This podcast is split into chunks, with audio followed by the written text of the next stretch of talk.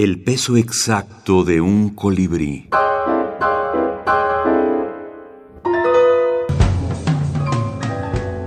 Fútbol y minificción. Punto final. Emilia Conclear, Chile.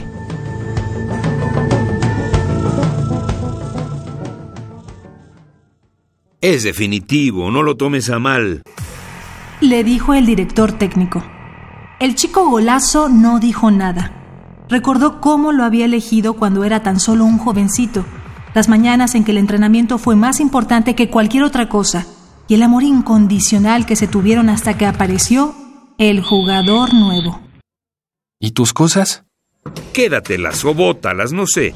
Dijo el entrenador mientras los demás jugadores entraron al camarín. Tenemos que concentrarnos.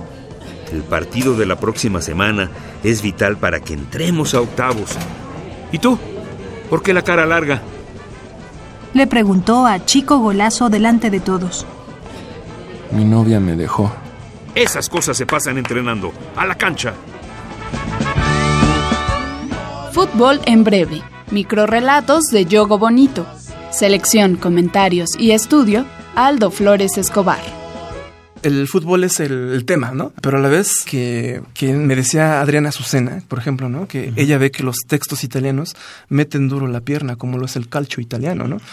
Eh, en los textos argentinos está por debajo, por así decirlo, el deseo de ganarle a Brasil, ¿no? Porque hasta los argentinos mencionan que algún día con jugadores procesados por la genética van a formar su equipo y le van a ganar a Brasil, ¿no? Eh, México, pues también está el deseo de ganar un mundial, porque estamos rezagados de pasar por lo menos al quinto partido, ¿no?